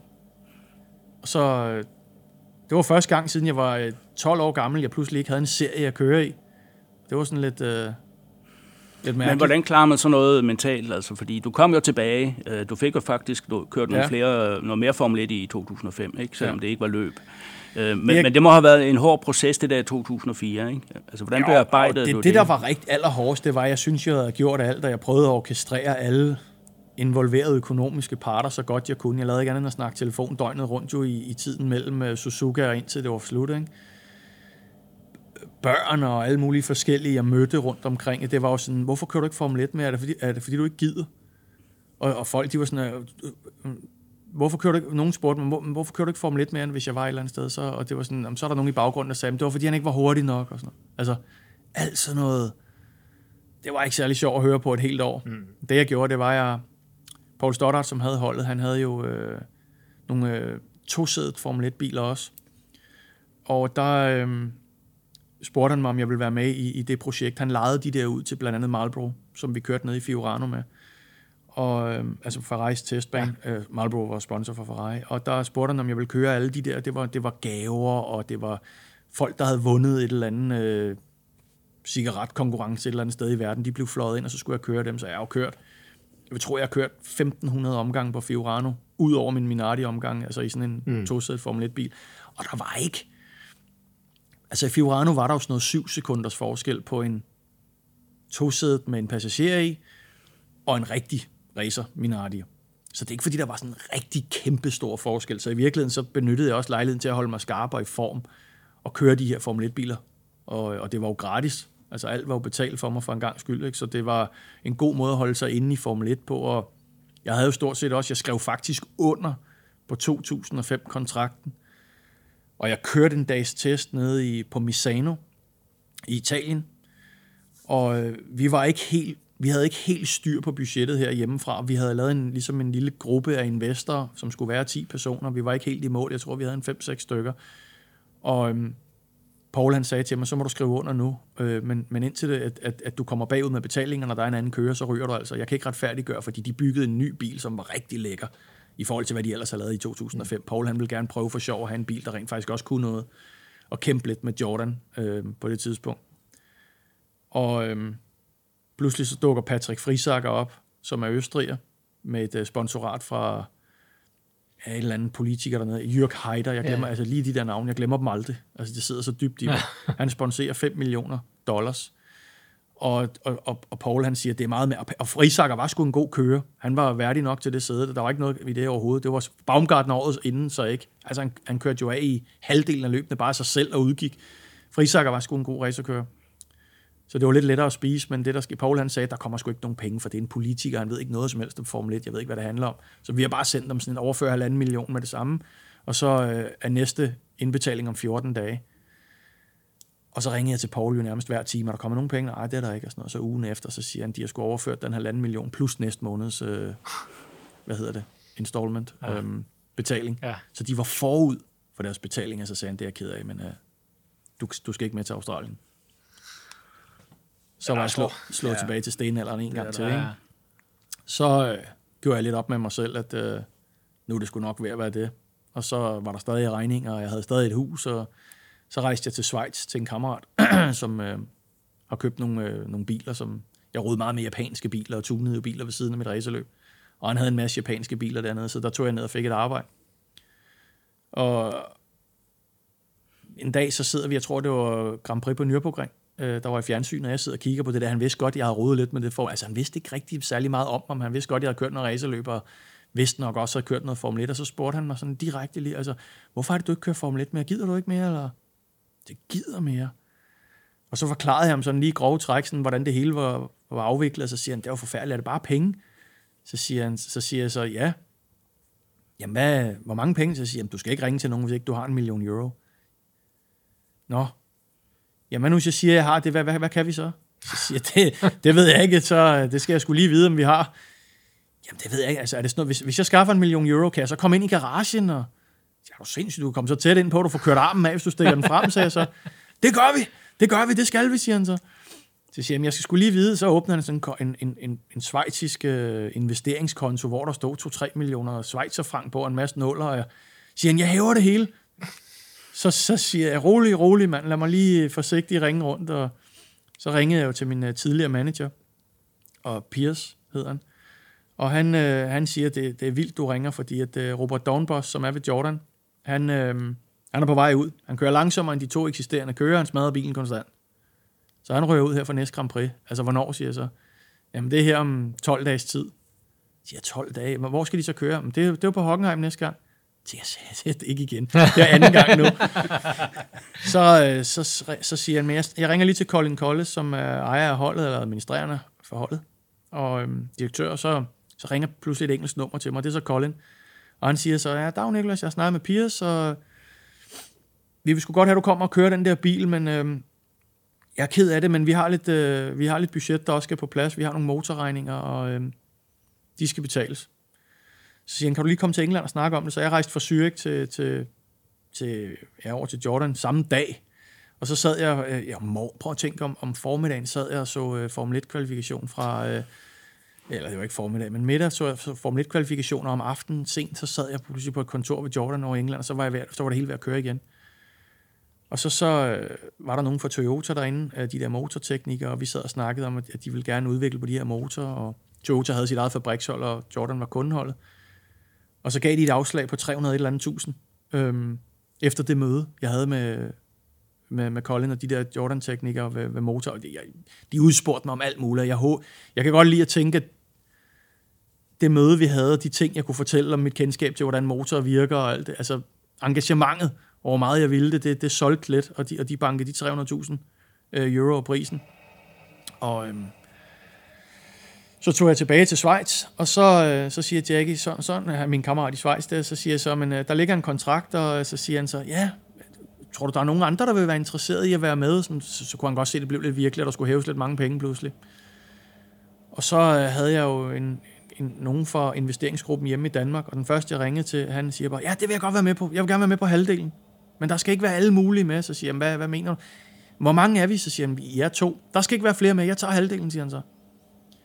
Så siger jeg, og han spurgte ikke om noget, og han var helt vild. Altså, så siger jeg så, jamen, øhm, jeg får lige noget kontrakt og noget frem. Klip til, at øh, der går 10 dage, så har jeg skrevet kontrakten under, og så står jeg på Hockenheim igennem med Jordan, og der var syv løb tilbage af, øh, af Formel 1-sæsonen. Og det eneste men, jeg havde, var, at jeg ikke jeg, jeg var jo så det, der hed test- og reservekører i den tredje bil om fredagen. Og øh, de øh, forbeholdt, at jeg kunne ikke køre på Suzuka, for der var en japansk kører, der skulle køre derude. Han viste mig kontrakten, at øh, jeg kan ikke huske, hvad han hed nu, men han kørte derude. Han havde betalt 1 million euro for at køre de to fredagstræninger. Så medmindre jeg kunne hoste op med det samme, så, så tænkte jeg bare, okay, ja, så slipper jeg sgu også for turen ud til Suzuka. Og, altså, det, det var sgu lige vildt nok. Altså, det, altså, og en million for at køre det, det var helt til grin jo. Altså, så jeg kørte alle sammen, alle fredagene, og øh, øh, ved Jordan der. Og i løbet af alle de her løb her, der prøvede jeg at få lukket en kontrakt af flere gange for året efter, altså for 2006-sæsonen. Mm. Og, og vi var faktisk op og være rigtig, rigtig tæt på. Øh, min, øh, min øh, person fra Danmark, øh, Per hed han, han var øh, så vild, at han tilbød 70 procent af 2005, 2005-sæsonen, den tilbød han Colin i, øhm, på SPA. Han tilbød 70% af hele betalingen for 2005 omgående, hvis vi kunne få sæsonen nu. Altså få kontrakten nu, altså med 30% rabat. Ikke noget med at betale hver måned, men hele budgettet på én gang. Og der takkede han sgu nej, Colin. Han holdt i det, han blev bare ved. Og øh, stor portion af, af, af, af den sponsor, øh, Pers, øh, kom via samarbejde med islændingene. Jeg havde mange islandske øh, kunder øh, ude og se de her løb, blandt andet nogle banker. Og som de fleste nok ved, der tilbage i slutningen af nullerne der, der løb Island tør for humor. Ja. Og det gjorde Per også, skulle jeg helt sige.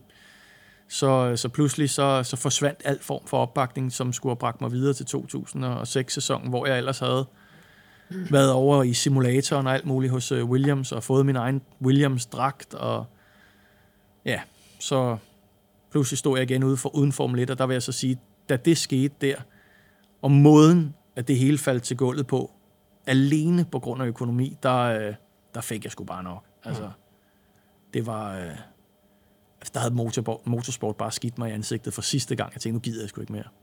Altså, det, det var, der havde bare fået nok. Lige indtil det selvfølgelig blev forår, og solen begyndte at skinne, og så, øh, ja, hvad er nu? Og så ringede Aston Martin og spurgte, om jeg kunne tænke mig at køre for fabrikshold i USA. Så tog jeg til Sebring og kørte et 12 timers løb, og blev træer. Og det var ikke så fedt at køre en bil pludselig med tag, fra når man kom fra en Formel 1-bil. Jeg kaldte det lastvognen. Og, men øhm, det, det var trods alt en racerserie. Det var sgu nogle fede biler at se på. Øh, når man bare vender sig til en Formel 1-bil, så er det bare ikke helt det samme, men... Øh, så jeg tænkte, jeg, det kan sgu godt risikere, at jeg er heldig at blive tilbudt øh, at køre hele det amerikanske mesterskab i den serie fra Aston Martin. Og det var jeg sådan set frisk nok på. Men øh, der blev jeg sådan, der blev jeg egentlig vraget til fordel for en anden engelsk kører, som passede, tror jeg, bedre ind til det engelske mærke. Og det er jo bare det, når man, når man ikke lige er det rigtige sted på det rigtige tidspunkt, eller kommer fra det rigtige sted. Og jeg prøvede egentlig at, og sige, at jeg kan jo egentlig også køre på engelsk licens og alt muligt, fordi jeg er jo halvt englænder, mm. og min far er englænder. Men det gik ikke. Og så var der noget Lister Storm kontaktede mig, som var et engelsk sportsvognsfabrik, og øhm, de spurgte, om jeg ville køre et, en afdeling af det, den europæiske Le Mans-serie. Der tog jeg til Tyrkiet, Istanbul Park, og i første forsøg, så blev vi, det var den store klasse, og der blev jeg toer. Og de spurgte så også, om jeg kunne være interesseret i, og der var jeg ret overrasket over at kunne gå ind og direkte blive toer, altså i, i det store race, øh, og, og, og det var jo i Pro-serien, ja. øh, altså det var generelt jo. Og der øh, spurgte de, om jeg kunne være interesseret i at køre Le Mans og, og, og et eller andet sted, jeg vidste sgu ikke rigtigt, men det fik, det fik jeg jo svaret ja til, og, og, og Per pludselig øh, ude på sidelinjen fra Formel 1 var også lidt interesseret i det der, og ville også godt ud og prøve at køre sådan en bil, så vi involverede os lidt med hinanden igen. Og jeg kørte det Le Mans, som bare var en komplet fadase. Altså, den der bil, som aldrig gik i stykker, den lavede ikke andet end at gå i stykker nærmest øh, samtlige 19 timer, indtil vi udgik. Og så var det egentlig, altså så var jeg løbet helt tør, for så havde jeg egentlig ikke mere. Pludselig ringer Colin, og så siger at jeg har også det her DTM-hold, altså ud over Jordan Formel 1, øh, så har jeg også et DTM-hold. Vi vil rigtig gerne have, at du kommer og kører de her biler her. Og der er fem løb tilbage af sæsonen, og så tager jeg ned øh, til, til DTM, og det er jo biler igen med tag, men jeg skulle hilse at sige, at det var en helt anden bil end sådan en Aston Martin. Jo. Det var noget lettere bil, lidt færre hestekræfter. Det formelbiler med tag, ikke? Det var stort set en formelbil med tag, og der var virkelig, altså det var så fedt at køre. Det, det, det er den bedste bil, jeg har kørt, tror jeg. er lige ud over selvfølgelig en Formel 1-bil, men det er det bedste racerløb, jeg tror, jeg har kørt i mit liv i sådan en DTM-bil. Altså den kamp, vi kunne køre så tæt, og vi ramte hinanden flere gange, uden de gik i stykker. Og det første løb, jeg kører, vi var jo delt op i dette års biler mod et år gamle biler. Og det første løb, jeg kører, vinder jeg jo den der et år gamle bil af klassen. Mod Mathias Lauter, faktisk. Vi lå og kæmpede længe i det der halvt tør og halvt vådt. Og der begyndte Colin, da vi kom ind, allerede at snakke om måske at blive fabrikskører for Audi året efter, fordi det var gået så godt, og jeg, og jeg begyndte at tænke, det er sgu fedt, det, det vil jeg gerne. Og så, øhm, tager vi til Sandford, som er det næste løb, og jeg kan ikke huske, hvad... Jeg kan i hvert fald... Jeg, jeg vandt igen for et år gamle biler, og jeg satte den sjette hurtigste tid af alle i hele løbet, øh, altså inklusiv... Øh, jeg har faktisk gemt resultatlisten, den ligger over i huset. Jeg har faktisk, for, jeg har faktisk hurtigere en Tom i den gamle bil der, derfor jeg gemt den. øhm, og, øh, og, og der sagde de, prøv at det skal vi bare sætte, øh, det skal, vi skal have fundet ud af, hvor du skal køre næste år. Det var helt sikkert, at jeg skulle ud og køre det her DTM næste år, og jeg var også bare sådan, hvor vil det vildt at være fabrikskører. Endelig en, en, et sted, jeg har fundet mig til rette, og der er ro på, og folk vil gerne have mig, og de er ikke ude i sådan, hvor mange penge har du? De vil bare have mig. Sideløbende med det her øh, øh, motorløb, eller billøb, jeg kørte, kørte jeg jo en del motocrosser hjemme, og øh, og mange har i flere år sagt, du skal ikke køre mere motocross og sådan noget. Du valder bare brækkerne et eller andet, eller du slår dig, så kan du ikke komme ud og køre. Jeg har altid været sådan, ah, det slap nu bare af, jeg passer på. Og det var gået godt i mange år. Jeg væltede masser af gange, uden der er sket noget som helst. Men, øh, så da den her fabrikskontrakt med Audi, den kom op, så tænkte jeg, okay, nu skal jeg skulle til at sælge den crosser her. Og så, øh, så satte jeg den til salg, og så ringer en, der hedder Michael Hermansen til mig, og vi blev enige om at mødes ude på Hedeland, ude ved Roskilde. Og så står jeg derude klokken 5 mandag, tror jeg det var, træningen var lige startet, og han skulle have den her cross, og han kommer ikke, og jeg ringer, hvor blev du? Ja, man kom først klokken halv otte, han var lige hængt op med noget arbejde. Og så øh, sad jeg der og så de andre træne, så tænkte jeg, jeg kører skulle lige en tur med jer på den. Det skulle jeg så ikke have gjort. Så brækker jeg skinbenet. Og så skulle jeg ringe til Colin for DTM-holdet og lige forklare, at øh, ja, han ringede sådan set til mig, fordi han havde hørt det allerede i et rygte ude i, Øst, i Østen, hvor han var ude at skaffe sponsorer. Øh, jeg havde skulle brække benet, og så røg jeg ud for fuld musik. Og det var egentlig, øh, tror jeg egentlig, sømmet i, i den, i det sidste, den sidste søm i kisten på den professionelle karriere, det jeg lavede der. Mm. Det, altså, det, det er jo det eneste i virkeligheden, jeg sådan ville have gjort om. Det var øh, den, den sidste tur der, ikke? Den lukkede bare den der, altså, det eventyr, det, jeg gjorde jo, jeg tog jo ned hele 2007 til hvert et eneste DTM-løb, tog jeg jo ned til og kørte i øvrigt øh, rundt med kunder og opvisninger, ting og sager fra Audi, øhm, og betalte selv, og jeg sov i bilen ude på parkeringspladsen, fordi jeg ikke har råd til hotel. Altså, jeg, jeg vil bare vise dem, at jeg vil komme til alle de løb og vise viljen. Ja. Det skete bare aldrig. Der var, der var ingen, der bed på efter det der. Det var et så stort kontraktbrud og tillidsbrud, det nummer, jeg har lavet der. Altså, det, det, det, samtidig med finanskrise og ting og sager, også rasede lidt ud på sidelinjen. Der var optakt til det. Altså, det gik bare ikke, og, øh, og DTM-serien havde det også lidt hårdt øh, for tiden, fordi der kun var Audi og Mercedes i serien, og den var hele tiden sådan, kan det virkelig fortsætte med kun to bilmærker, og det, det, der var flere ting, der spillede ind, men det, det, det, det afgørende var helt klart, at, øh, at jeg brækkede det skinneben der, for at jeg ikke kunne køre. Plus det stod i øvrigt i kontrakten, og jeg hverken måtte stå på ski eller klatre i bjerge og jeg kører motocross. Sikkert et fascinerende indblik i en racerkarriere, der i den grad har budt på op- og nedtur. Vi håber, I har nyt at dykke ned i Nikolas' karriere lige så meget, som vi har gjort det. Vi har i hvert fald også hørt en masse nye detaljer, som vi ikke kendte til i forvejen. Blandt andet, at det to gange har været en fyr ved navn Michael, der har haft afgørende betydning for Nikolas' karriere. Husk, du kan opleve Nikolas i TV3's Formel 1-programmer i løbet af sæsonen her og de kommende sæsoner, ligesom han også kan opleves til foredrag rundt om i landet. Se mere på kisa.com. Tak fordi I lyttede med, og husk, hvis du kan lide denne podcast, så giv os gerne lige et like eller et hjerte, alt efter hvor du lytter til os. Vi høres ved derude.